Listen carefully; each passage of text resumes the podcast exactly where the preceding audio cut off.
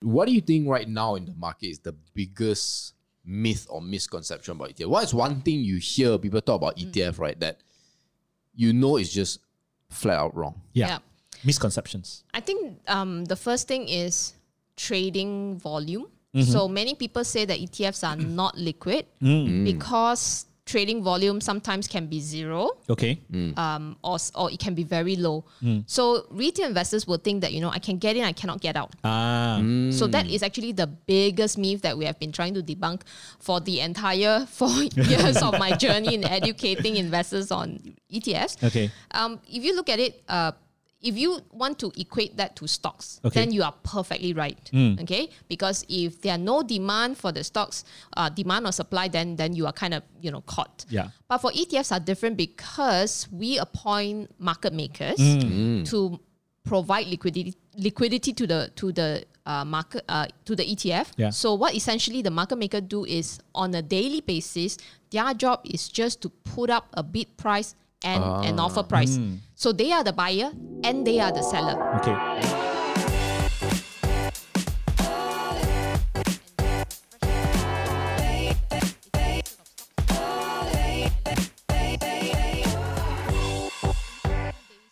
Before we begin the podcast, have you gotten your free ebook? It's called the Build a Six Figure Portfolio Guidebook. Now, inside it, we share with you the tips and tricks to bring your stock investing skills to the next level. The best part, it's only 10 pages long and it's totally free. Whether you're on Spotify or YouTube, the link to download is in the description, or you can go to www firl.co slash F-R-E-E E, or www.firl.co slash free. Welcome, welcome, welcome back to the Firo podcast, best place for long-term stock investing. Now, today is a very special day, right? Because um, not only do we have a special guest, this is the first special guest that we'll have on ever on the Firo podcast. And so we want to begin our journey of getting guests to uh, the Fire podcast with a bang. And, um, you know, the lady that I will be chatting to today is, uh, you know, very, very impressive. But enough of that. Let me explain to you why. Well, first of all, she has a degree in mathematics from UKM. First and foremost, uh, most girls I realize uh, don't even want to be in engineering Oh yeah. but this one mathematics. Lagi ah, and, lagi and John, you, power. you you let me know, right? Yeah. Is it true that mathematics are harder than engineering? Oh, definitely, man. Right. It- that's why that's why it's called fundamentals. Yeah, yeah. And applied engineering is applied only. yeah, engineering borrow the equations. only. Correct, They correct. don't figure out why the equations are there, but maths do. Okay. So she took those, those skills, right? And she started a career in uh, stand chart. And please correct me if I get anything missing. So start off unit trust, treasury product manager.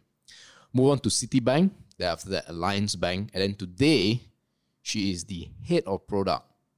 Uh, or rather, she was the head of product, and she is the now the director of innovation lab and alternative investment for arguably, I think the second or third largest asset management company in Malaysia, which is Afin Huang Asset Management, or some people call it Aham. Aham.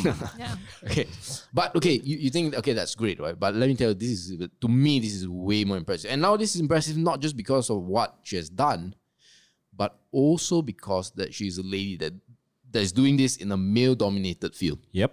Okay. So one, I don't think there's anyone in uh, Malaysia that's marketed ETFs more than her, exchange traded funds. No one has done more work to promote uh, knowledge, exposure, insights into ETFs than her. And just to be clear, she's also the person who has uh, essentially launched the most ETFs on Bursa Malaysia. To be precise, 40% of all ETFs that you can trade on Bursa Malaysia was launched by her. Some of the more famous ones would be, and we'll talk about it a little Yeah. bit later on, will be uh, the Fang Plus ETFs, the leverage ETFs, all these, you know, fancy, fancy ETFs that, you know, something that you might want to look to in terms of investing. And welcome to the podcast, Miss uh, Chong Li Chu. Yes. Thank you, thank you, MJ, thank you, John, for inviting me. Pleasure to be here. Very humbled you can make your time actually. Yes, yes, thank, you. Thank you so much for coming. Now, I'm really excited to get into the questions, but I think just to share some context about how we met. So I think uh, John has uh, interacted with you a lot more at our previous company. Yeah. So maybe John, you want to share with us like how do you come in uh, contact with Li Joo? I don't I don't know whether she'll remember this, but Okay. it was uh, quite a momentous event for me because uh, it was the first time for me speaking in front of 550 reminders. Do you Wow. remember that event, Lee Chu? Yes, in Kuching, I think. No, in it was Kuching? the, the KL one. Was it Kuching we the met the KL first time. The Okay. second time was in KL when we had the reminders talk in that, Okay. that, that hotel. I can't remember the name. Yep. Yeah, so I met her first in Kuching. Right. Uh, I'm, I'm- I'm not going to keep this long. I'll Yeah, just yeah. give it as short as possible. Yeah, yeah, but, of course. But I met her ironically on stage, in a way, on Wow. stage. Yeah. Yeah, and uh, my first impression was that she's very knowledgeable because for me, I hated gold. Okay.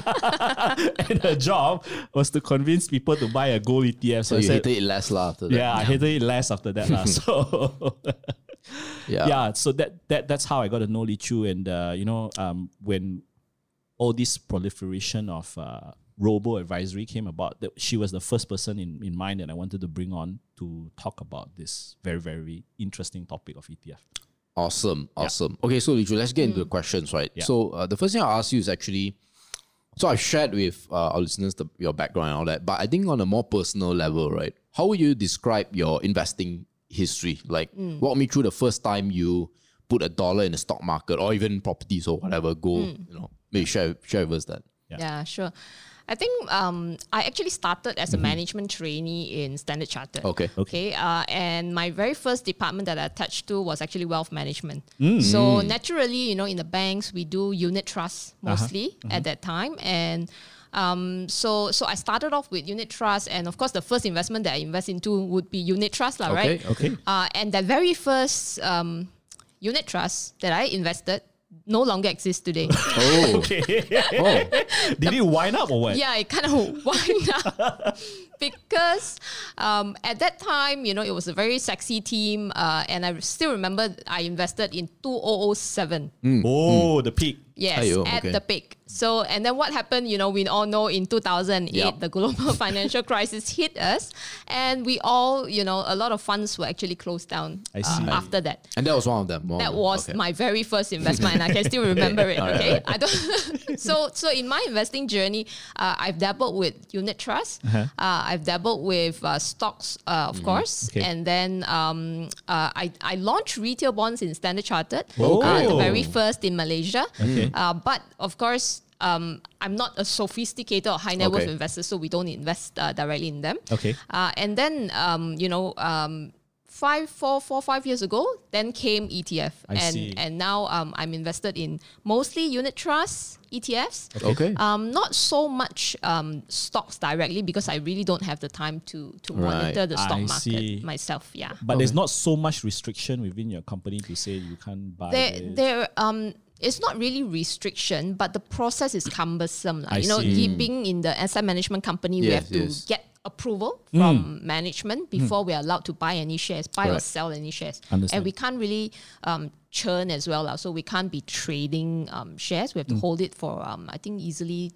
90 days before we can sell it off. Oh, okay. So wow. So okay. there are quite a number of restrictions which make investing directly in the stock market for someone in my profession not as easy, I would say. So understand. you don't have the same uh, restrictions if you would uh, E- E- ETFs or unit trusts. Yeah, Is that unit trusts and ETFs, uh, we don't have to get approval, but we just need to declare on a semi-annual Okay. basis. Oh, so it makes semi-annual, okay. things a lot easier if you if you invest it that through these two um, investment products. Yeah. okay. So have you enjoyed your journey so far with uh, both uh, unit trusts and ETFs? Obviously, the beginning of the journey wasn't so nice, but after Hmm. Yeah. that, you know, Yeah, I think after that it was okay. Mm. So to me, um, I look at investment. I think a little bit differently from uh, how some some Okay. people actually look at it.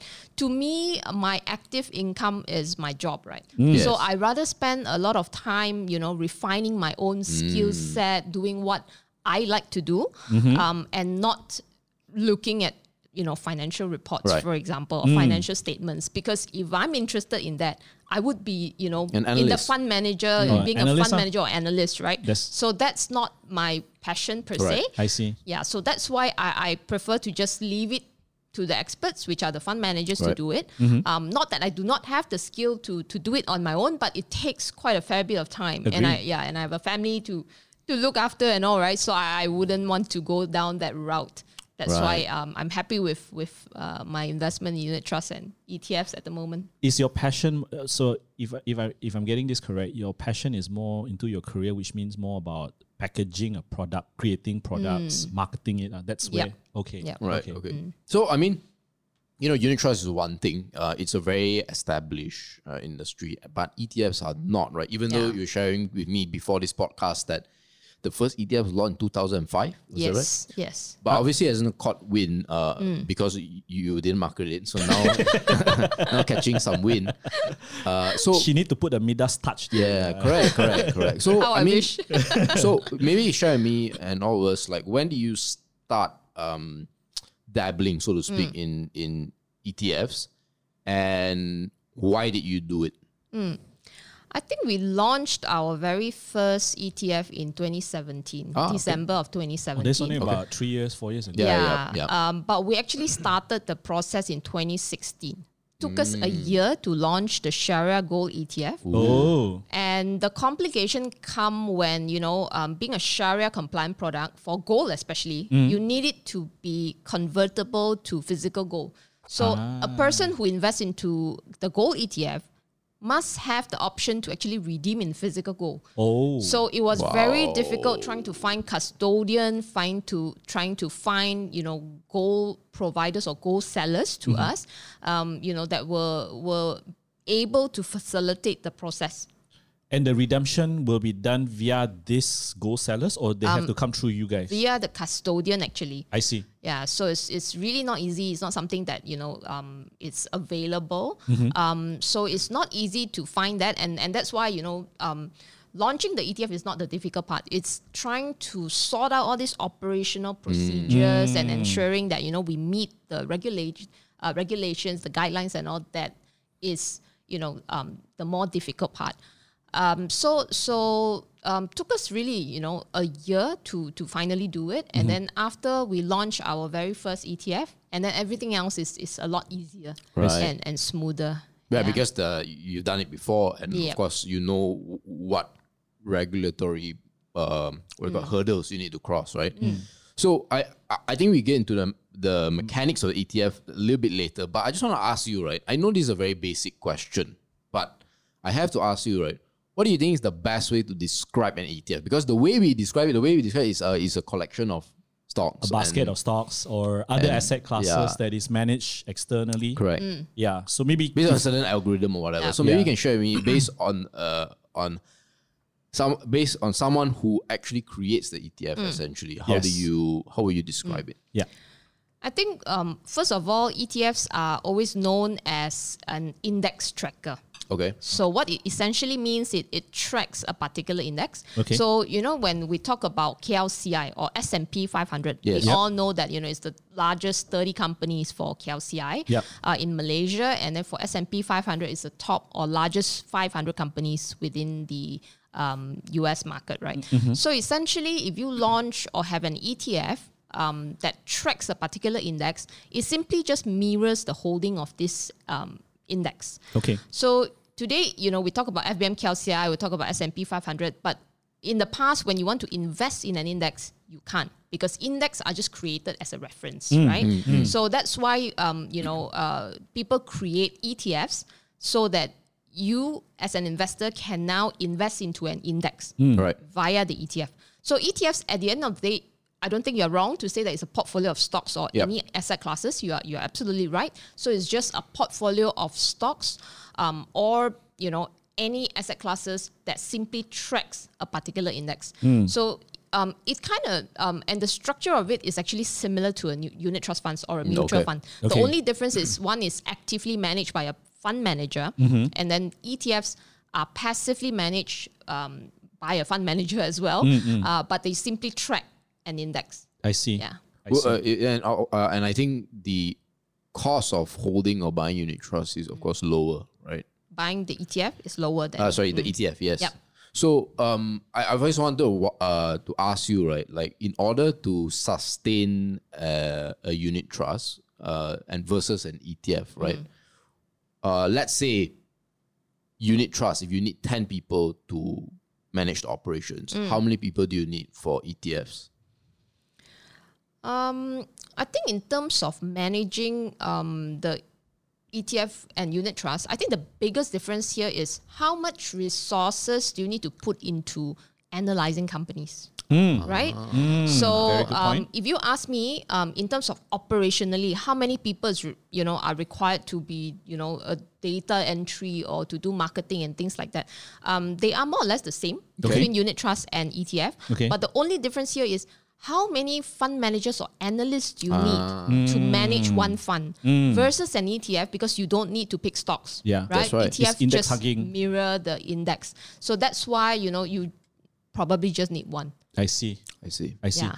Wow. Yeah, Yeah, I, so I- it's I a have big a difference. supplementary question with regards to that because um, I used to be a public mutual unit trust consultant, and I think they launched their public index fund, which is index hugging KLCI, probably about twenty years ago. Yeah. Uh, would it be fair for me to say that those kinds of funds uh, v- versus an ETF in terms of operations, there's no difference? ah? No, Okay, no difference. Yeah. and yet they charge. Okay. yeah, I- that's I- something I- that I'll I, hold it hate. there. Yeah, that's something that I hate to say, but that's a fact. Yeah, I- I'll, I'll hold it there. You guys can connect the dots. Yeah, and I, I, I can imagine that you you are in an industry where you you got two camps, right? One that wants to Yes. be move forward, and then there's a legacy. Let's use the word legacy, okay? Correct. So okay, so let's sh- shift a little bit, right? Okay. Sorry to interrupt this podcast. I know it's a little bit annoying, but I want to tell you something that I think can be really helpful to you. I can tell you're really interested in the stock market and want to learn more about it so that you actually know what you're doing, especially when today things are getting more complex and complicated. That's why we came up with the Stock Investing Blueprint or SIB. It's our signature e learning program that teaches you how to pick the right stocks most of the time, buy and sell it at the best possible time, and manage your stock portfolio systematically. It currently has more than 10 hours of content and it's growing. You'll also be part of a group of like minded investors that can help speed up your learning process. To hop on the program, click on the link in the description or go to learn.viral.co slash courses slash SIB. So, compared to unit trust, individual stocks, and all that, uh, apart from the effort that you need to put in, right? What are the reasons will you share uh, as to why someone should, you know, try for an E ETF? Um, I think uh, if you ask me, Mm-hmm. uh, if let's say you are an investor who can do your own stock picking, Mm-hmm. right?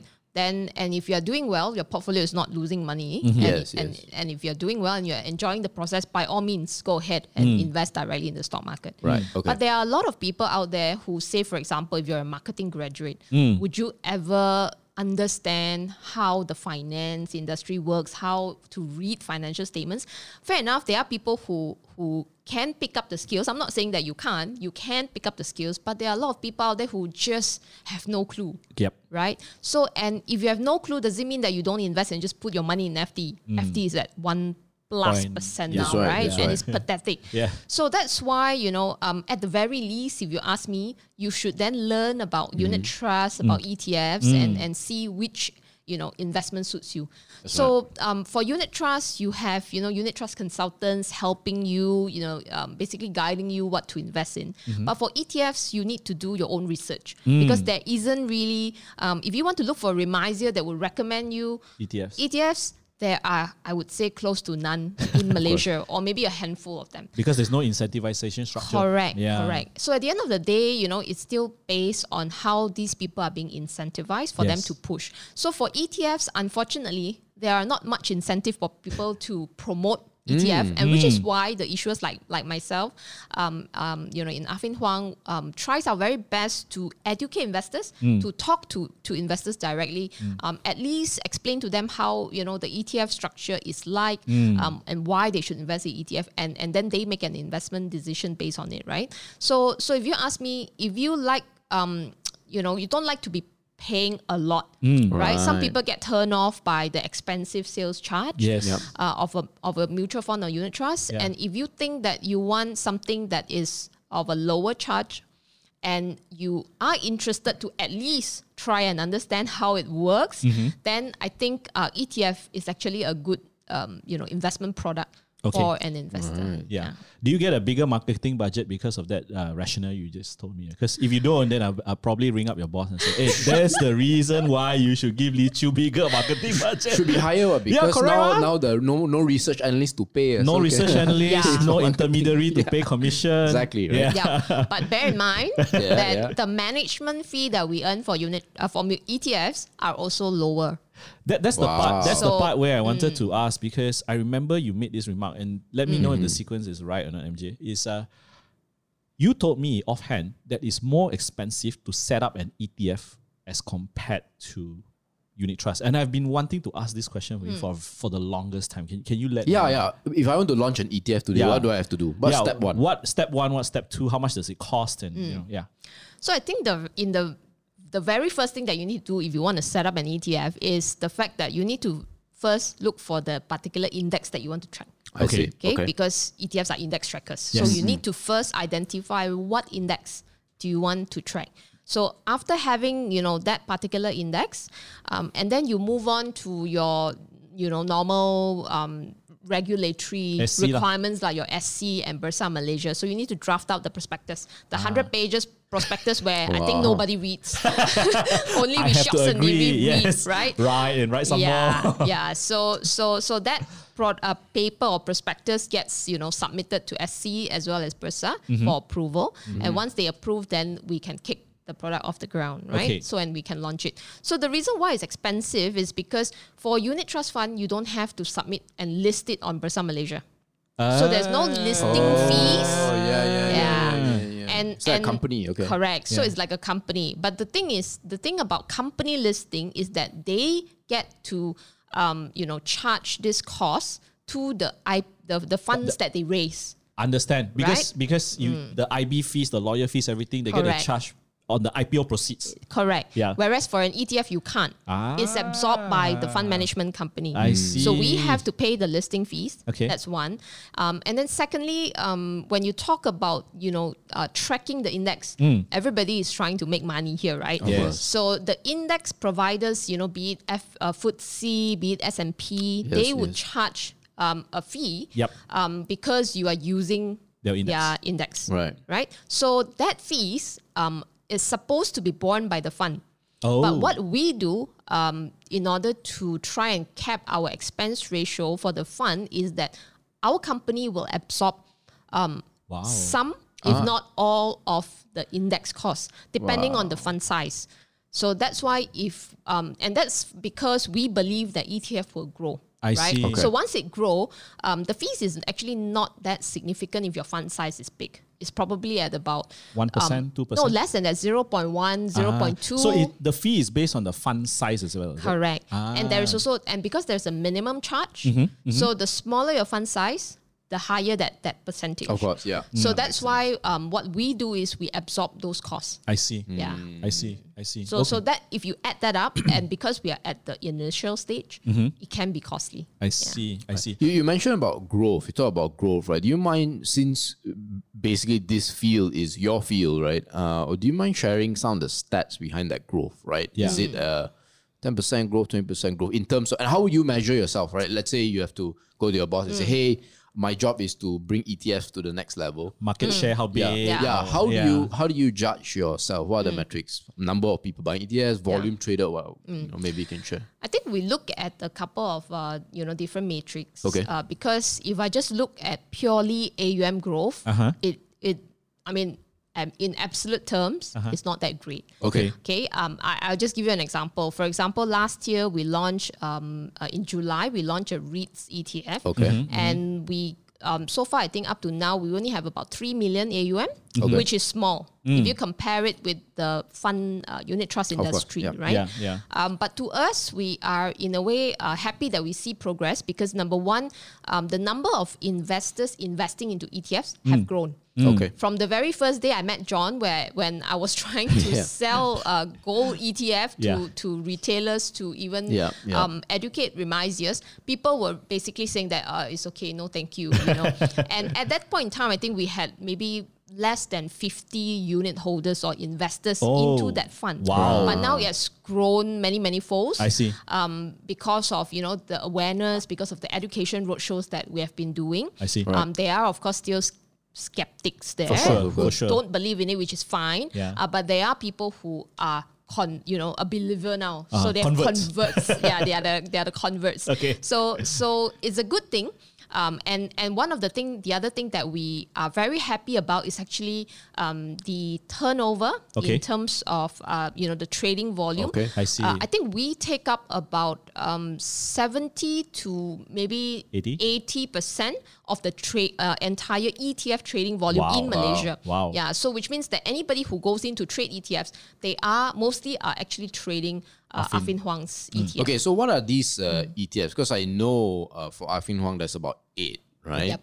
So uh, what are these ETFs and which are the, let's call it top performer, which are the most actively traded, which are the most requested, Mm. highest AUM, whatnot? Yeah. Um, the highest AUM act is actually the gold E ETF. Hmm. Interesting. I It's don't a know if it's- bearish, it's a very bearish world. I don't know if uh, it's it's uh, you know it's a surprise to you guys, but uh, that was our very first ETF, and Mm-hmm. it remains uh, the largest in terms of AUM for now. Okay. Will you be able to divulge the numbers?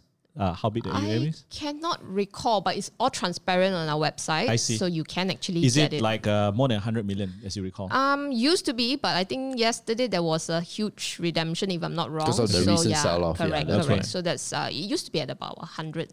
okay. 100, Yeah, about That's pretty 100 impressive, AUM, actually. Yeah. Yeah, For yeah. gold. yeah. okay. yeah.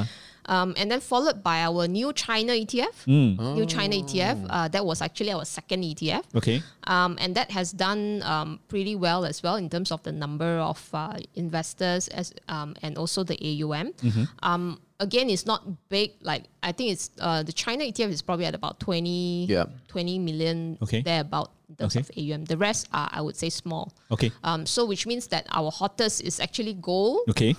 um, China Yeah. Mm-hmm. uh, FANG, we have a FANG leverage ETF, Yep. Mm. which performance wise has done very well. course, yeah, Um, yeah. Yep. Since we listed in November last year, it's up 200%. Wow. Oh, uh, the leverage one. Yes. Wow. the Because two it's, times I think, if I recall, how many times leverage, One, sorry? one, one time and Two then times. two Two times. The, times. the inverse is one time, right? Yes. Ah, Wow. Yeah. So Okay, that has done very well, but um, in terms of volume and demand, it's um, uh, of course lower than the plain vanilla ones. okay. Yeah. How come y'all didn't decide to put Fang T?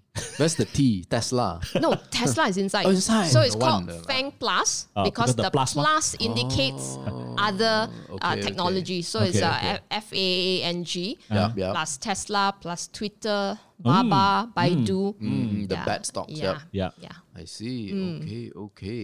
Th- So I just want to shift back, right, about adoption of ETF, Hmm. Hmm. right? And I find the approach you all are taking, which is the retail one, quite interesting Yeah. because I contrast it with the largest ETF market in the Hmm. world, which is the US. Yes. Right? Why is it that the US is so big and people love ETFs? It's Yeah. because I mean, in terms of what they call their 401k, which is their pension fund, right? Hmm. Yeah. E The EPF, equivalent. EPF the ah. equivalent. EPF equivalent, they have the option to actually buy ETFs. Now, I know in Malaysia, EPF, you have the option to buy unit trust. Yes. So let me ask you this question. One, do you think that if that option for EPF holders to buy, um, uh, let's say a Fang Plus or wha- Hmm. whatever KLCI ETF, E Go ETF, whatever, do you think that's going to help? One and two, what's stopping? Why is it not happening yet? Haha. Mm. Well, I think this is actually under the purview of EPF. Okay. Um, Oh, Okay. Bursa and, and, and ourselves have been trying to lobby this I to see. them. Oh, good. and uh, we hope to see that coming uh, one day. Uh, we don't know how long because you know the process to get s- certain things done Yes. in EPF, you Yeah. know, is, it can take because because some time. logically you talk about fees and everything right in terms of cost uh, Mm. Yeah. it's so much lower than Do you know why the, the ETF industry in the US bloom? Why? Oh, yeah, yeah, why, why, why, why, why? So Enlighten actually, us. it's not really because of the 401k. Oh, it's okay. because of financial advisor.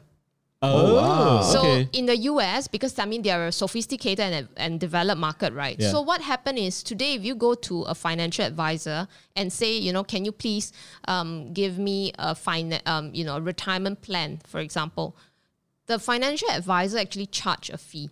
Ah, okay. So the fee can range um, can be something that is up payable upfront. Yes. Or it can be something that is recurring. Based on an AUM, right? Correct. Yeah. So they can they can be charging let's say one percent per annum, and that's actually equivalent to the fund manager fees, right? Mm-hmm. yes. Oh, so yeah. what the financial advisor's duty is then because I'm charging you one percent, I need to lower down the product cost. Mm. I see. So they then go to the market and pick ETFs instead of unit trust funds. I see. Yeah. So, but in Malaysia, because the incentive for the advisor is tied to the product that they sell, unfortunately, I think this is a problem um, or an, a challenge that uh, the entire Asia market actually face. Correct. Hmm. That's why in, in Asia, ETFs um, has that limitation when it comes to growth because we are not paying the advisor uh, as a client Yeah. you're not paying the advisor directly you you are being incent- yeah, Incentiv- uh, incentivized ano- in another way So- Percentage so, based. so I've actually read this uh, analogy somebody actually shared, Okay, which I find okay. it very interesting. Yeah. It's like you going to the doctor.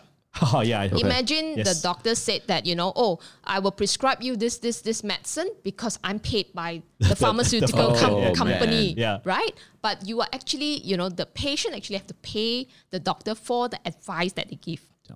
Yes. So, so I mean, if you turn and flip this incentive or commission structure around, um, then I think the ETF market actually has a chance to, bloom. grow. I believe they Yeah. call it fee based, right? To be more No, there, fee there- based. there's three. uh, I was just listening to a Mm. podcast. Yeah. There is fee only, fee base, and obviously the normal comms are. yeah, Yeah. commission. So fee uh fee only is the one that you should be looking for. Fee only Right. means even if there is incentivization for on the uh, advisor, financial advisor, right? He or she has to return all the commissions back to and purely just fee. That's why it's called fee only.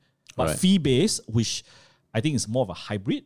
Correct me if I'm wrong, Li Chu. Uh, i- is that you have to the, the the commission still go to the advisor? I see. So let me get this straight. Right? Let me explain it this way, right? mm. Yeah. So what you're saying is, if let's say magically you become uh, the prime minister and you ban okay, all this uh, commission based, Yeah. Yeah. So what will happen is because let's say I'm a high net worth individual and my financial advisor, I paying him a fee only. Yeah. So l- l- a flat fee, right? So because the upside for the financial advisor is capped, Yeah. Therefore, when I go out to recommend products to my client, I'm gonna pick the lowest cost rate. In this case, it Yeah. will be E ETF because it's close to zero Yeah. percent growth. Yeah. That's why. Yeah. So you're saying you, you're thinking that okay, once that happens, so all these high net worth individual people, let's say they get on the ETF bandwagon, so that trickles down into the the I hate to use the word the lower classes, Yeah. and then that's when you see mass adoption. Am I right to say that? Yeah. Okay. Yeah. In a way, yes. Yeah. Yeah. No, because it's always it always thrills us when we show stats. Uh, like you know, if uh, MJ and I, we always use this chart called the trillion dollar club. I don't know whether Mm. you've heard Yeah. of it. Uh, so it, it it actually lists down or shows the size of the biggest uh, um, funds in in the world. And you know, you see guys like BlackRock, State Street, Yeah. and the majority of whatever they, they do is actually ETFs, and that's Mm. what the majority of what is in Stashaway, which is a State Street, BlackRock, or Yeah. Fidelity. It's an ETF for ETFs. E Yeah, it's an Yeah. ETF for ETFs. E You know, It's just collecting ETFs like and a putting it together. Fund of funds. Yeah, it's a fund of Yeah, funds. yeah. Yes, it's a fund of funds. So why do you like?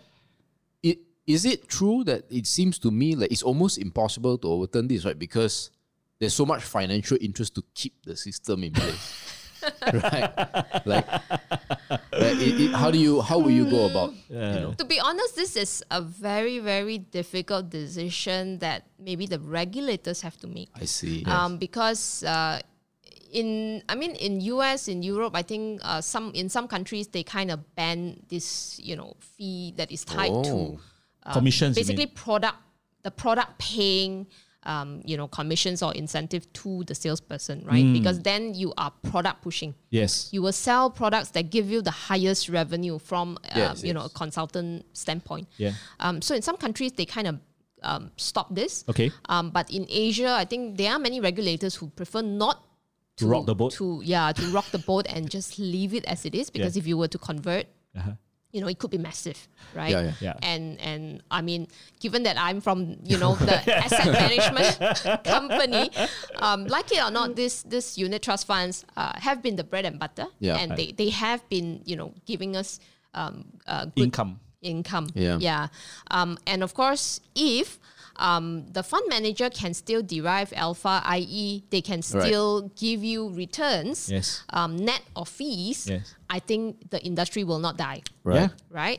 Um, but there, there are, you know, there should be that opportunity to be given to the ETF uh, space Yes. to to help them grow lah. Because l- if we can't scale, because ETF, to be honest, is a is a game of scale Mm-hmm. Yeah. Yeah. if Yes, you yes. cannot bring the AUM to a certain scale that you know it's it's can sustain itself Yeah. from an income basis, um, then you will not see you know issuers coming in to issue. You will not see um, us trying to sustain because by us doing marketing, Yeah. we are essentially just burning money. I'm not. I'm That's not right, because the making money. expense ratio Yeah. is I'm very just small, throwing. yeah. Yeah, I'm Yes. just throwing throwing um, money out to do marketing. But because we, um, um, my my CEO Mr. Ting actually has um, um, this this Belief. good belief lah that you know ETFs will grow one day. We don't know when this will come, Yes, Understand. but eventually it will come. So we might as well prepare ourselves and be ahead of time and and just ride out this this Yeah. uh, current growth stage lah, which which can be painful, Yes. uh, you know, from a monetary standpoint. Obviously, But but I think it's a it's a good thing. it's a moving long game lah forward. that you're, Yeah, you're it's- trying to play. yeah. Yeah, Understand. but you know, do you think that in terms of the the industry, the unit trust industry, because I think one of the things that you know, like U.S. fund managers or anyone, any country that's pro ETFs, uh, what the thing they basically say is that you get an ETF, uh, yeah, you don't generate any alpha by definition, right? You don't uh, beat the market because you're buying the market. Yeah. you're right? buying the market. Uh, but when you buy the market, let's say you get a good seven to nine percent return every year, um, versus a unit trust where it's almost like a, a gamble, right? It's almost a throwing darts, right? Mm. Um, because most fund managers, as we- uh, at least in the US, actually don't Mm. perform better. Something like ninety-seven percent don't per- perform better than the index. So, Yeah. Mm. do you find that similar in Malaysia, or it's a different story? Actually, in Malaysia and some of the Asian markets, actually a different story. Mm-hmm. So because Ah. our markets are not as efficient, Mm. so um, our fund managers can still beat the market. So if you take a look, for instance, the FPM KLCI Mm. Yeah. has been flat for for the s- yeah, longest seven years, time, yeah. right? Yeah, Uh, only last year we see we saw some actions in the KLCI. Because of other, gloves. yeah, so other than last year, um, if you track the longer term performance of KLCI, it's, it's very very flat. Abysmal. And um, if you say throw a stone uh, at any fund, Malaysian uh, fund, Right. um, there is, I think, quite a high percentage that they can beat the KLCI net of fees. Mm-hmm. Now, So, which if- is why um, you know the fund managers can continue to exist, Mm-hmm. but like you said, you know it's uh, I mean in a way yes, it's like a gamble because you don't know which fund manager is good, right? Correct. And the funds could be in a way identical, like Mm-hmm. they they have the same thing, and and for an investor you can't really see the portfolio of these two investors. So how do you then compare? Make a judgment and call. make your yes. So that Yeah. part is not easy uh, for an investor, but um, if you have a good um, advisor with Mm-hmm. you, then that advisor will is supposed to be doing that job of making that selection. I see. Yeah. Okay, now let's let's shift over to uh, okay. So we talked a little bit about the um, indices available, the ETFs available, and what I noticed is that there's a lot of more non-Malaysian type of indices, Hmm. uh, i- index funds uh, or ETFs like. So gold is not obviously not a Malaysian. Yeah. Yeah, Fang Plus it's not Yeah. Hmm. China. It's not right. And these are the core products, right?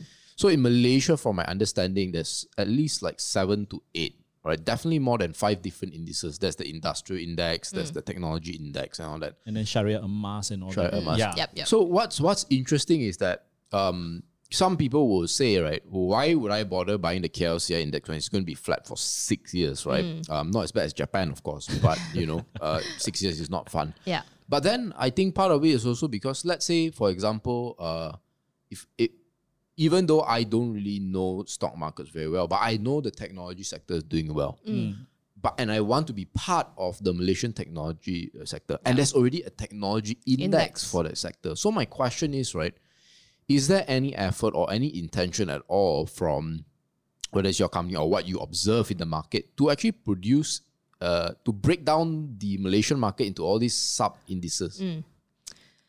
I think for us at the moment, we don't really see that demand Okay. because um, investors, uh, like it or not, still think that the Malaysian market um, is still quite quite small lah and, and Right. flat. Okay. So the reason why um, Afin Huang, we, we try not to do too many of Malaysian uh, underlying is because you have to bear in mind, you know, the, the immediate, my immediate target segment, right? Right. My i- immediate target segments are people who have a CDS account, which Okay. means they are already trading stocks in Ah, Malaysia. okay. Mm. So these people would want to pick their own stocks. Mm. Understand. They don't want you to throw them Wow. a basket, right? They want to pick which stock in whichever um, sector that they want that they think they that they can either speculate or that they can invest it for the long term. Mm. So that's why we don't do that. We rather you know try and complement uh, their portfolio and tell Ah. them them hey you know look here you can invest in China without leaving your without leaving Bursa Malaysia. This is So- a hedge in Correct. a way lah. yeah. So it's, Right. a, it's a hedge and as well as diversification. Mm. So that's why we bring uh, mostly offshore uh, indices Mm. to Malaysia. Mm. So unless, you know, if we see that, you know, there is huge demand from retail investors, which we hope to, to arrive at one Yep. day, Mm. Yep. um, that's when we could expand this offering Right. to, you know, down to the sectors uh, in Malaysia. But for now, I think we don't see that. Also, I think it's a Mm-hmm. struggle because uh, some of these technology companies listed on Malaysia. Correct me if I'm wrong, Lee Chu, Mm. but the market cap is just too small. Yes, correct. Right. That's also so that's so limitation. free float if you if just just imagine if you have an AUM of 100 million and then the company you want to invest in Yeah. market cap Right. 100 million 10% free float you you already you already struggle and you Yeah. want you want that basket right correct. Would you say that a lot of the, in your own words, the target market, a lot of them are in their o- the older generation? Is that right? Um, not really. Actually, what we want to try and target are actually the younger crowd, Okay. the younger investors. Um, the older ones, I think, like it or not, they rely a lot on their Remisier. Mm-hmm. uh, remisiers, rely a lot on their unit trust consultants, and whatever they say, they will just buy, Mm, right? But the younger ones are the ones that will, you know, compare, um, you know, read up uh, and find out more about the product before they jump into it. Mm. So I think our target segment are people who can or, or wants to customize their own portfolio, understand um, but without going into the stock market. Uh, you or- are going and- too deep lah Yes, correct. Yeah. Interesting, interesting. Okay, so now I'm gonna ask you this, right? So you you obviously you know you launched the first ETF in 2017. Um, so you got a good four years really about looking at ETFs, writing uh, love letters called prospectus. um, and what do you think right now in the market is the biggest myth or misconception about ETF? What is one thing you hear people talk about ETF, right? That you know is just flat out wrong. yeah, Yeah. misconceptions I think um, the first thing is trading volume. So many people say that ETFs are not liquid because trading volume sometimes can be zero okay um, or, s- or it can be very low. So retail investors will think that, you know, I can get in, I cannot get out. ah So that is actually the biggest myth that we have been trying to debunk for the entire four years of my journey in educating investors on E ETFs. okay Um, if you look at it, uh, if you want to equate that to stocks, Okay. Hmm. then you are perfectly right. Okay, because if there are no demand for the stocks, uh, demand or supply, then then you are kind of you know caught. Yeah. But for ETFs are different because we appoint market makers to provide liquidity liquidity to the to the uh, market uh, to the ETF. Yeah. So what essentially the market maker do is on a daily basis, their job is just to put up a bid price and an offer price. So they are the buyer and they are the seller. okay Mm. Mm. So they are the ones that you know consistently put up the price and they are refreshing the NAV because we know that it's a basket of stocks. That's So right. it has to be valued, Yes. right? Yeah, that's So right. on a you know instant basis, they are refreshing the price based on the underlying equities prices. I see So if the s- you know say if let's say this ca- um, China ETF is holding ten cent, Yeah. and if ten cent is falling, okay um, let's say we hold 10%, right? So then the NAV or the market price of this ETF will come down in Right. corres- uh, uh, corresponding to the movement of the underlying uh, Okay. shares that we hold. Okay. So their job is actually two things. One is to be the buyer and the seller. okay And the second thing is they have to make sure that the price that they quote is around the NAV or the fair value of the particular ETF. I see. Yeah. So am I am I right to say that there will always be a buyer? Yes. Wow. Yes. Wow. So so why is it persistent then? Why why it- why is it persistent? I say is it just purely because there's no trading volume? That's why people say. Yeah. For real. because because people will tell me they don't look at you know the queue. So so they do and what they notice is Ah. there is just okay, one okay. queue, right? Because the market maker is just one person, one It cannot it entity. cannot be four market or five market debt. correct. Cannot. You know, there's just one market debt. And you will see that the number of investor is just going to be one. One If- very if- big yeah, one. ah. One So the very big, big- one, yes. And this big one, it theoretically speaking, can be infinite. So although That's the whale there. The whale is whale, waiting yeah. all the time. yeah so for for for instance now you see you know uh, one seller Yeah. quoting 1000 lot for Yeah, instance alright. Yeah. and the minute somebody grabs that this their market maker algo will immediately replenish back to Oh. 1000 Hmm. so forever if you log in you'll see 1000 one buyer one seller and and if you don't take the effort to go you know to Un- read up understand, and yeah. understand you will think that hey, who is this person why is it so odd that every day when i log in i see this this one seller and one buyer trying to just buy and sell this 1000 Yeah. uh, lot right Yeah. Right. um, and and those for those who have uh, understood this Yeah. uh, will then now uh, feel very comfortable to invest because they actually know that there's somebody out there who will buy and sell to them Okay. Right. Yeah. At the price that they that they At the, want. at the correct Vina. yeah at the NAV At the NAV. NAV. Because the NAV has to reflect the underlying ma. So Right. let's just say yeah, yeah, of course, of course. the the index is down, then they I would either have to sell to to reflect, Mm. Yeah. which is i- i- correct me if I'm wrong, Nichu, but in a way is similar to the structure of a unit trust in because you when you are buying and selling a unit trust, you're actually buying from the issuer, right? Mm. yeah And that's why they have to provide that kind. So do ETF have the similar problem with unit trust or not? Where some unit trust they cap the size of the AUM, whereas Mm. an, an ETF does, does they have it- that kind of restriction?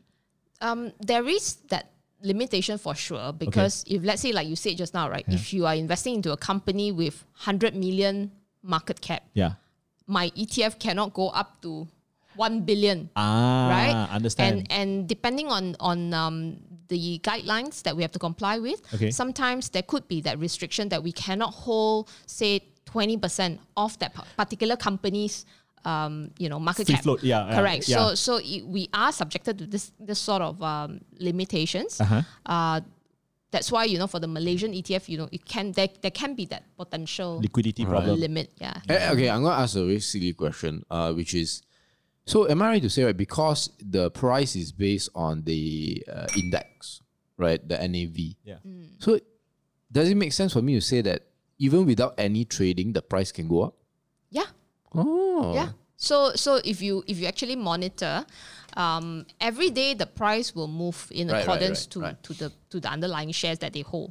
Um, the there need to be no trade Wow. and and the price will just go up or go down Mm. corresponding to to the movement but there is one one catch here however is that the fact that the market makers are not god lah, right they can't be there forever right Yeah. so um there are times when you know sometimes it could be s- their system issues so they are down for a Hmm. few minutes or it could be um, certain um, etfs that we we we launch we have uh, different timing Okay. in terms of the market maker timing Right. Okay. so like for example new china etf tracks hong kong and us Okay. uh, shares Oh, so so time hong zone, kong is yeah. Oh. only open at 9.30 okay. so between 9 and 9.30, there will be no quotes. Understand. Market maker is not going to quote anything Oh, because yeah. the market is closed, Yeah. right? So when that happens, um, then it is purely based on supply and demand, which Ah. also means that an investor might be caught buying or selling at a premium or a discount. Oh. So because then there's no market maker to quote a fair price, Understand. right? And as an investor, you will think that this trades like shares. I see. And you would just, you know, go in and assume that, oh, this could be the market maker price, and then you, you just take it. I see. And then you end up buying at a Hopefully they get a, the dis- discount. ah. fully they Then get you a can- discount. then Yes. you can get an arbitrage. ah. But what we notice is that most of the time It's a investors premium. actually bought at a premium because there is a b- behavior in retail Uh-huh. investors, right? That after they buy, they like to queue for their target at uh, Yeah, yeah, of kill the course, of sell course. at their target price. Of course, yeah. So what happens is that when market maker is out of the picture, then their quote appears. Oh. So it could be like a 5 10% Prem- yeah. premium. Yeah. Yeah. Yeah. So and and if you are not well informed, You're buying from another investor rather yes, than market maker. correct. So that is one of that danger Understand. uh, or, or trap that Right. and a retail investor could fall into. Actually, it's the same as warrant. Yes. If you ask me, yeah. People buy call warrants thinking that Yep. it's actually this way, but actually call warrant is this way. Put put warrant. yeah, put, put- warrant. put- sorry, put warrant, yeah, yeah. put warrant. Right. yeah. Yes. Okay, okay. I'm not going to talk too much about options. That's a totally Yeah, different- did it, yeah. So I want to go dig deeper into some of these ETFs. So now I understand, for example, um, oops, sorry. I understand, for example, right, um, let's say Fang Plus or Go or that. These are established ETFs where they basically hug uh, whatever ETFs there are. Now, in the case of, you know, before the podcast, you were talking about things like momentum ETFs. Uh, you're saying smart beta E ETFs Yes. um, how are these constructed? Are they similar? Because is, is there a momentum index? Is there a smart beta index as well for you to, Mm. to follow? Yeah, there are actually. So what the index providers like S and P and FTSE they are doing is that they want to try and um, uh, standardize um, a, uh, the investment process of a fund manager.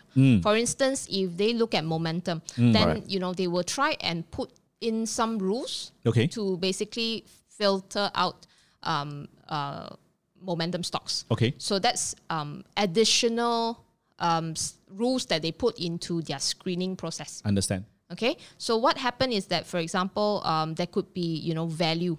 Value value Mm. Yes, team it's an right index, so yeah, there's yeah. a value index where they will then look at you know uh, different uh, Yeah. matrix and they will say that okay let's put this into the screening process Okay. and that's when they derive um, to a basket of value stocks Okay. right? So they're just trying to, you know, systemize that approach I of see. stock selection.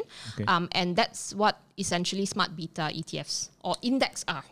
Okay. Okay. So like momentum, what they'll do is they look at momentum of the stocks. Okay. It could be based on price, it could be based on um, certain um, you know, matrix that the index provider deem fit. I see. And once they have that, then they will come up with that index. Okay. Okay, so with that index, the issuer like ourselves will then again um, subscribe to this index and I track this index. I see. Okay, so I so see. even though it is a smart beta uh, ETF, uh, the the smart beta per se actually happens at the index level, Understand. not at the, The issuer's fund level. manager or the issuer's level. okay. So Yeah. th- have you seen? I mean, probably not just in Malaysia, elsewhere in the world, Mm. the issuer in s- themselves create an index or a tracking mechanism to for their ETFs. Have Mm. yeah, you seen they that? are. So in the US, I'm, I don't know if you guys heard of ARC. Oh yes. Yeah, Yeah. yes, yes. So ARK Invest, um, they don't do passive ETFs. okay. Yes. So they do active ETFs. Yeah. So Correct. which means that they are simply just listing a mutual fund. Understand. So so for those type of ETFs, they are not index trackers. Understand. Yeah. But in Malaysia, we we are not there yet, lah. Okay. Understand. We, So we we don't kind of have one in the form of, I believe, iCapital. Yeah, Oh, I that kind is of not- like, that- no? Yeah, that's a close Close-end- close end fund. Close- yeah, okay, so it's okay. slightly different from, Okay. from ETF as well. Yeah. Okay, okay. Right, right. No, because uh, I was going through E ETF DB and I was like yep. looking through at all the performance of E ETFs. It's quite sad, lah. Actually, it's quite sad because uh, I don't remember the all the figures off the top of my head. But the best performing one that I saw, besides ARC, lah, Yeah. ARC was one Yeah. of Of course, number of one and two, right? And Especially now. Uh, the closest one was uh, BlackRock Technology Fund. Mm. Okay. But then when I read through the details, i- it's actually it's only for high net worth individuals. Oh. yeah, there is a minimum of uh, one million buy-in. Oh, okay. Yeah, so that US dollars. Mm, ah, so it's like it, it- but the rest. ah, I mean, I'm, I'm asking from a point of the average retail investor. What Mm. what is his entry into the game? And I, I don't see that. That's why I'm asking you if it's so. We've got this plain vanilla index hugging. You've got this smart beta. Mm. You've got someone like uh, ARC, which is an active ETF, and then Yeah. you've got someone like BlackRock, which only serves high net fin- high net worth individuals. So. Would it be fair for me to say that for the retail investor, the plain vanilla expectation should be anywhere between seven to ten percent kind In of terms return? of return. yeah. I would say it depends on the index that you're tracking because Okay. if you look at S&P 500 for example Okay. I think on average historically it's at about closer to 10% Okay. um, growth. So I think that that's the that kind of returns that you sh- you can expect from maybe the US market. But if you talk about Malaysia, okay. uh, then it can be a bit sad, lah, depending Oh. sad. on what Flattish. index. it's got flat. yeah, depending on what index uh, Understand. that you you you track. I see. So, like for example, uh, in Malaysia, uh, last year we launched a momentum ETF Mm-hmm. that Okay. tracks the Malaysia market. Okay. Ah, So yeah, okay. so we pick that's the only Malaysian underlying ETF that we have, Okay. and it tracks twenty um, stocks, uh, larger cap stocks Okay. that in um, that has high momentum. I see. So this particular index actually very interesting. Okay. It is actually um, provided by Nasdaq, okay. so they have that in the US. I think Investco actually um, has, Oh, Invesco, uh, has ETFs uh, tracking their momentum Yeah. uh, index in the US market, and it has historical return perspective. Okay. it's fantastic. Wha- wha- Um, it's at about uh, I think on average for uh, since 2005 maybe uh, annualized return is at about close to 20 Oh, wow. Oh, wow. for Malaysian market, yeah. Wow. For So Malaysia. for Malaysia market Wow. Uh-huh. and large cap. So when we saw Large this index, we were like, wow, this is something that we want. So you had to pay Nasdaq the royalty lah to, to Correct, use this correct. index. Yes. Okay. Okay. Yeah. Amazing. So this is one of the, I guess, um, something that we thought, you know, it's it's good for the Malaysia market. Why is it not marketed? I didn't know about this. it is, but it's it's not easy to to you know. Don't put hush hush lah, you know. Let me Aiyo. know lah. This kind of kang tao also. I God, also God, want God. lah. so so we launched this in July last Okay. year. Um, it's up about 14, 15 percent. Wow. Okay. Okay. Okay. Yeah. this is good. So, um, and these are your big names. Like um, in the past, Uh-huh. if we would have launched it early of 2020, the basket would have a lot of almost all the glove companies are in Ah. there. So we didn't launch fast enough. Okay. We should have launched before before MCO. Yeah. And we would have captured all those, you know, Returns, handsome yeah. returns. Okay. Now I think in the latest rebalancing, you know, gloves are totally out. Of course, yeah. Of course. So so um, it goes through a quarterly rebalancing Ah. process. Okay, good. I, I want to ask about this rebalancing Mm. because I've I've researched, maybe I didn't research hard enough, but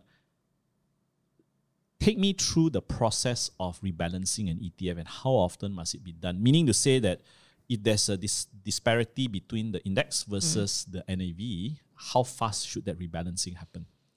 Okay. Um, the rebalancing doesn't really address the issue of it being, um, you know, um, not in line with uh, the NAV. Okay. Okay. Rebalancing happens at the portfolio level, Okay. where, for example, uh, KLCI goes through a twice a year rebalancing uh, process or frequency, right? Okay. So what they do is um, they basically just have a cutoff date to then pick the largest 30 stocks Okay. because your market cap moves Oh. Yes. in line with your prices, Yeah, right? yeah. So they will just then you know have companies being included and then Excluded. Mm. being excluded, right? So the rebalancing um, that we talk about always refers to this process. So, it's the same for Sharia, I guess. Not May and November if it's a Ye- Sharia index. Mm. Yeah. Okay. yeah, so that's what the the the rebalancing process typically uh, do lah. I see. Yeah. So it doesn't really, um, we don't really monitor the NAV versus Right. the, the price of the index because Okay. at the end of the day, if your holdings are exactly the same, then your movement should be the same. Understand. But like you know, um, if I have 10 million AUM, for instance, Okay. I cannot mirror the exact Exactly. weightage Exactly. of, Of course. the index. Yeah. Mm, So that is why there is always that discrepancy in terms I of performance. see, I see. So that would mean that you could actually do a little bit better if, let's say, assuming your your slight differential in your weightage, Yes, yes. Okay. you know, favors the. Um, Say you bought more the- Tesla. Yeah, for Yeah. example, yeah, Yeah. then then you do better. I So see. for like momentum, let's say, right? How often would you have to Mm. rebalance? Like Sharia, we know is Uh, one, May twice a and year, right? November. Yeah. So like momentum, because That's- volatility can be different exactly in different time That- periods. That's right? why I'm, I'm scratching my head to understand So is this. Yeah. there like a schedule like every week you must go? No, it's actually quarterly. Ah. So some investors will, will say that you know, huh, quarterly, ah, you know, everything is, will be off already. correct, correct. Um, so, but what Nasdaq is trying to do is they actually use point and figure chart um, to determine momentum. okay, So it's um, an overlay of a technical uh, analysis. Ah, I see. So so they um, aim to sniff out longer term momentum trends I see. Ah. and also relative lah. So see. you you can't um you, it could be you know two stocks prices are declining, but just because one is declining um, a faster rate or slower rate. slower rate, then then it's deemed as having that that um, higher momentum. I that see. could be um, you know the case as well. I see. Mm. Very interesting. Speaking of momentum, when are you all going to add the Bitcoin E ETF? I don't think we will ever have a Bitcoin ETF. Not at least maybe not from Afin Huang uh, in the Okay. near future. Why is that? we are not big believers of Bitcoin I see. because there's no way to Yeah. price Right. Bitcoin. Okay. It's purely speculative and depends on you know supply and demand. Okay. Um, yeah, so so fundamentally, you know, we don't know how to value this thing. Mm-hmm. So so the other day, our CIO uh, actually gave this analogy about Bitcoin. So he Okay. said that you know Bitcoin is like a piece of art Okay. yeah, yeah. who is going to value? Is it based on you know how many num- the number of paint color they use or the strokes or whatever, right? So it's just purely depending on you as a person look at that particular art and say that hey, I think this is valued one million mil. or whatever, you know. So that's how um, you know Yeah, right. we view Bitcoin as a house. Okay. So even if there's a big and growing market, you also won't be like Not tempted, uh. not tempted. You can be no. They can be auction house like Christie's, uh, you know. Rather than trying to put the asset, Yeah. they become the auction house to to to sell a Monet or a Van Gogh uh, or Because I think if you all if you all do it, Bitcoin ETF, you all will be probably like the second in the whole world. No, I Yeah. think right now Yeah. there's one called Grayscale. oh yeah, that's Grayscale it. the Bitcoin US. ETF. Yeah, yeah. yeah, yeah. Not to be confused with Greylock Partners, which is Yeah, like it's yeah, different, different. yeah. Okay, okay. So uh, it is approaching one hour. already. I can't believe it. flew by so fast. So I, I, I do have really only one last question only, or, or a couple of last questions. Yeah. If you have more, you know, ask away. Yeah. But now I really want to ask you about this. You cannot talk about ETFs without talking about robo advisors. Correct. Mm. So what do you think of robo advisors? But before that, the context of uh, why, uh, what is a robo advisor, yes, yes. and also why is it gaining in popularity? Yeah, I think robo advisors at the end of the day is not much different between a conventional fund house like Afin Huang Asset Management. The only difference is that they do not employ uh, many fund managers or analysts to look at what to buy or what to sell, right? Um, what they do is they leverage on technology. Some call it, you know, artificial intelligence, AI, and whatever not. Um, and all they are trying to do is just um, manage a portfolio Okay. for investors. see. Right. And the instrument that they chose to use are ETFs and not buying into individual stocks directly. So if you ask me, um, buying into or investing into a robo advisors um, is just like you going to a fund house like Afin Huang and buy into a fund of funds. Hmm. The difference is fund of funds, um, our fund manager looks at it and then decide what to buy and what to sell and what to include into the portfolio. But for robo advisors, what they do is they use technology. Rules- rules-based. Yeah, rules based. Um, you know, and and depending on how they you know construct their their rules, Yeah. then it is then they decide what goes into the portfolio and what what doesn't goes into the portfolio. It's a bit like the ETFs are basically the ingredients yes. and then the algorithm is the cake lah. the algorithm is the recipe to the cake. Yeah, Yeah. The recipe. yeah, Right. yeah. Okay, okay. So why why do you think they gain in popularity Hmm. versus uh, issuers like you guys? I mean, what's the what's the you know- Yeah. I mean, if you think about it, at the end of the day, is the convenience okay to transact. okay So um, many people don't like to see a person.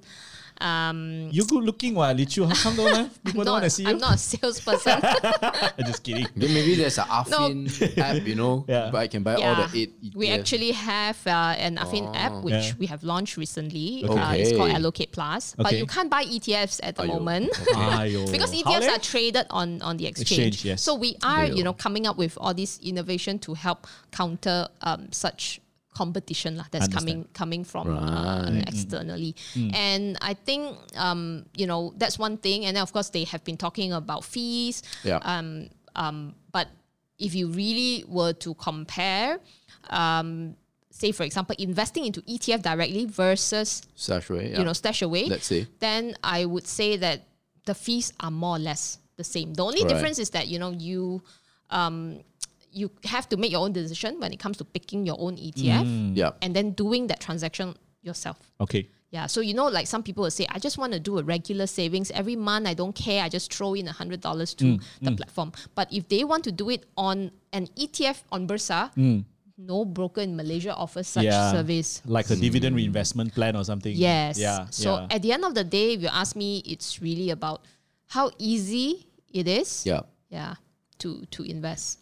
just just hopping on that point also, uh, what's stopping someone like Afin as, as an issuer to provide this kind of functionality to the to the co- consumer? I mean, since you know that the competition is doing that, um, what what's stopping you guys from doing it?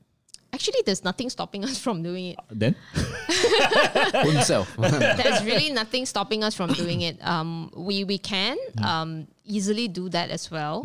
Uh, but at the end of the day, but we are not really big in technology, so that would Ah. actually means that a conventional f- uh, fund management company needs to. Um, invest in technology, uh, invest uh, into you know these algorithms and things like that, Mm. um, which may not be uh, priority at the moment. I would understand, say, yeah. understand. But it's it's to be honest, it's quite easy lah. yeah, Yeah, uh, uh, to do that. Yeah, e- e- exactly. Um, also on that point, point about the algorithms, and I was reading some academic papers about how risk is actually managed in a robo advisor and all that, right? Maybe can you, in a way, enlighten us of how uh, risk profile of the client against a basket of ETF?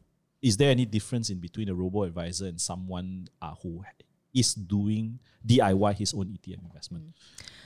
I think when you talk about risk, um, there are ma- many different measures, right? Okay. Um, so your portfolio, if you DIY yourself, Hmm. your portfolio and my portfolio definitely has got different risk level, That's right. right? Okay. Um, and there are also different measures of risk. Hmm. How do you measure risk, right? Do you look at volatility of your portfolio? Correct. or what do you look at? Yes, Right? yes. So there isn't really like a, a yardstick that measures risk. Understand. Um, so so at the end of the day, uh, different robo advisors will have their different um, way of computing risk. Okay. So basically, at the end of the day, it's just a set of questions that they ask you as an investor, Mm-hmm. and then they will say that okay, you fall in this basket with a risk level moderate, for Mm. example, and because you are moderate, I will give you a portfolio that matches your risk profile, Mm. and you know. In terms of asset class um, diversification, maybe I mean just take for example, ah, Yeah. it could be fifty percent equities, fifty percent Percent bonds. bonds, Right. right? And if you have a higher risk, that just means that I'm going to swing your portfolio to a higher um, equities uh, portion in terms of asset allocation. Yes. So essentially, that's that's what it means. lah. Yeah. And at the end of the day, um, when they quantify your risk, they will give you a portfolio that commensurates with your Risk your profile lah. Risk profile, yeah. Yeah. And and I would figure that based on the robo advisors platform, um, you- if I and you, you and I have the same risk profile, we're probably going to be given The the same same, basket. portfolio, the Exactly. same basket. Yeah. No, the reason why I asked was because in my experience when I was a unit trust consultant, we have this thing, this form called a SA form. I don't know if it's Yeah, suitability assessment form It's still there. Sorry, uh, uh, uh, pardon me for saying this, but I think it's a, a lot of crap lah because the because the questions are are so general and so. Yeah. How would you view uh, volatility? Or you know, it's, it's very subjective. It's a, it leaves a lot Yeah. to interpretation. I, I'm I, thank God you agree with me. Well, at the end of the day, you must understand investing is actually an art. yes, It's not science, Yeah, right? yeah, as yeah, much that's as you want to try to say, put it in Guys, buckets, this is coming from a you math cannot. major. Yeah, this coming from a math major, guys. you cannot. Yeah, yeah, yeah. Yeah. yeah. Uh, and and probably one last question with regards uh, is in a way the robo advisory risk management risk profiling anyway superior to that of uh, a man- SA. yeah as an SA Mm. form or a man managed risk. Mm. I mean, in your personal opinion, I mean, yeah, I am not really sure it's gonna it, whether it's superior or not. To be very honest, um, all I can say is that they can customize it a lot, maybe better, because when you leverage on technology, you get things done faster scalable. uh. lah. Hmm. and and it's scalable. Um, whereas if you take um, a human to do, you know, say risk profiling for an investor, Hmm.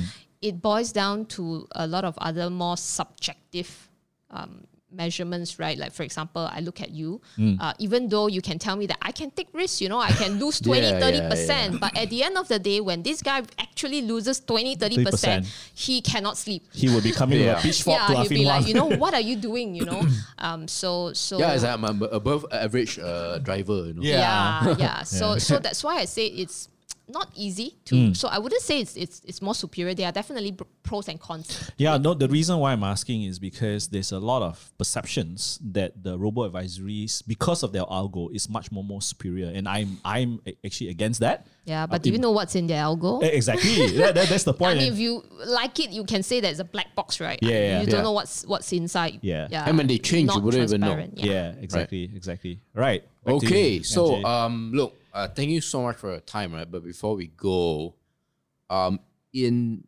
five sentences or less, right? Why should a Malaysian hop on the E ETF Bandwagon. mothership, Yeah. Mm. uh, the bandwagon, this ferry? Why should we hop on the E ETF? right? I think at the end of the day, you shouldn't confine yourself to just invent, investing into one asset class, right? You should diversify.